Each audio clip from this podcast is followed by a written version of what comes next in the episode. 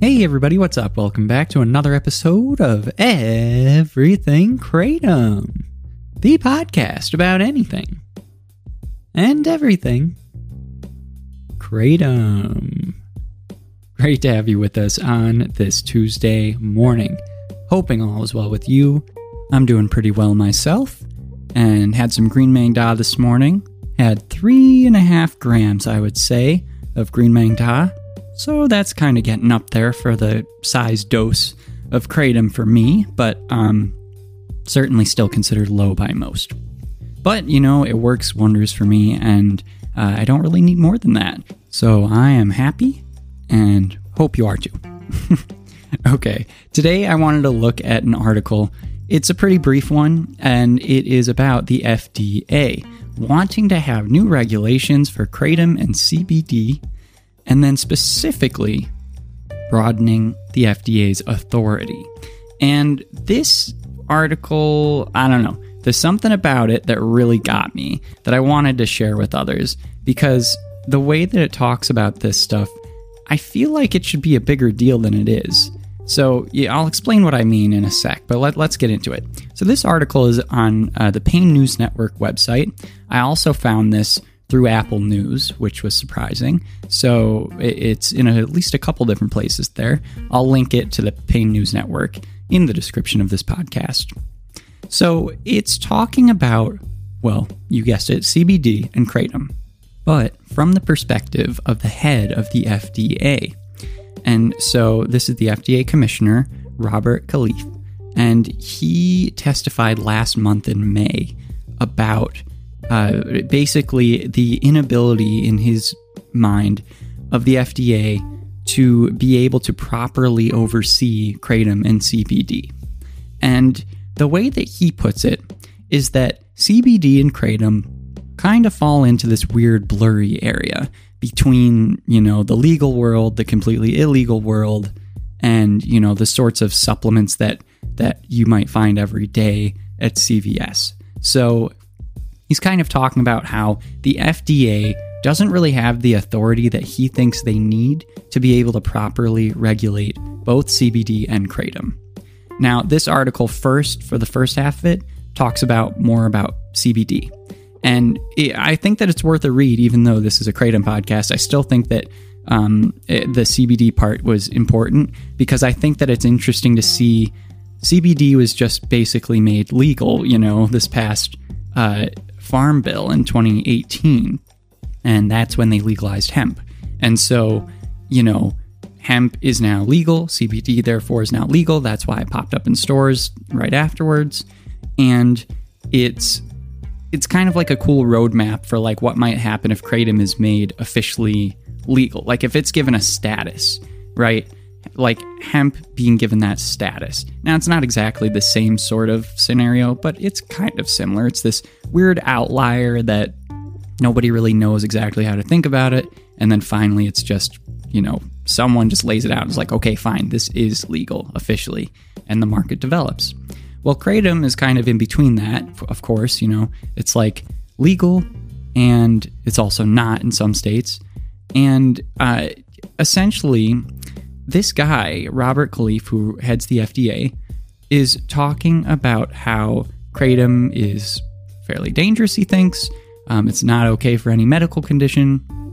He doesn't really think that the FDA has enough oversight ability, and he wants to broaden the FDA's uh, powers, the FDA's authority to look into this further to officially regulate kratom in some way. Now, the reason why I think that this is really weird is because um, you want to expand your power to regulate one drug. That is really strange to me. And I don't know why this doesn't seem to stick out to a lot of people, but it's like, why would you, as a, as a government agency, want to spread your wings and fly and like increase your power to new heights uh, because of kratom? Like specifically because of Kratom. I don't know. It just kind of makes me think there might be a threat there, you know, like they kind of feel like there's a threat in allowing Kratom to continue being accessible.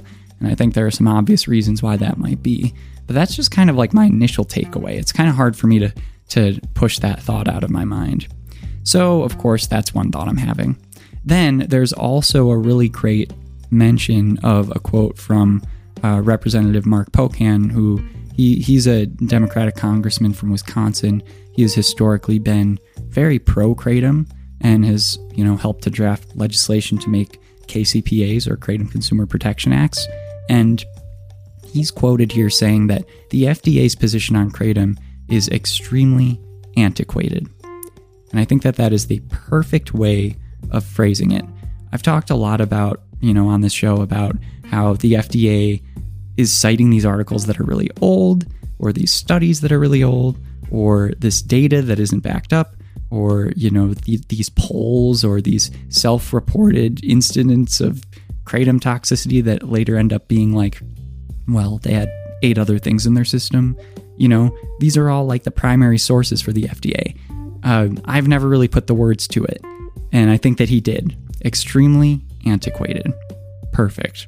So I'm really glad that they got that in there, and I think that it is important, you know, just just to have somebody with with similar authority, someone who's an elected representative, though, uh, and someone who is serving as a lawmaker, to be saying that and saying, look, the FDA needs to get their sources up to date before they start talking about broadening their authority to to regulate it.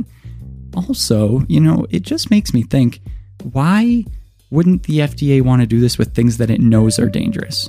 Like, for instance, cigarettes. Cigarettes kill people. Like, we know this. And of course, we've gone through a huge transformation in this country over the past hundred years from cigarettes being given to like five year olds to, you know, having it say that it's dangerous on the packages. But, you know, and no advertisements. But it's still like everywhere. Like, people are smoking cigarettes all the time in the streets and everywhere in between.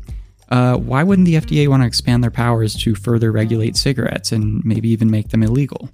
Like we know it kills people. like I don't know. That that was my first thought. I'm like, there are so many other things you could expand your authority on if you think they're dangerous. If that's the reason. Uh, so that's why I don't think that's the reason why they want to do that. But anyway, moving on. My favorite part of this is that while he was testifying, the, the head of the FDA was asked more about Kratom, and he said, I hope to come back to you on Kratom in a couple months. Califf replied. There are millions of people using Kratom. We do have real adverse events, real negative things that have happened to people, and it does interact with multiple neurotransmitters. And I just love that because, like, he's saying all these things after the fact that he's saying, I don't have anything with me at the at the moment to talk to you more about why I want to, you know, further regulate kratom. He's just saying like, okay, uh, I'll get back to you on that, but it's really dangerous and I don't like it. you know, it's just so obvious. It's just so obvious that they really don't understand what they're dealing with. Um, again, I always say this: we, you know, if if kratom is dangerous, if it kills people, and if I find that out or see evidence of it, I will stop talking about it in a positive way, and I'll start telling people to stop taking it. I have no agenda. But even the head of the FDA couldn't come to a testimony, a prepared testimony to Congress.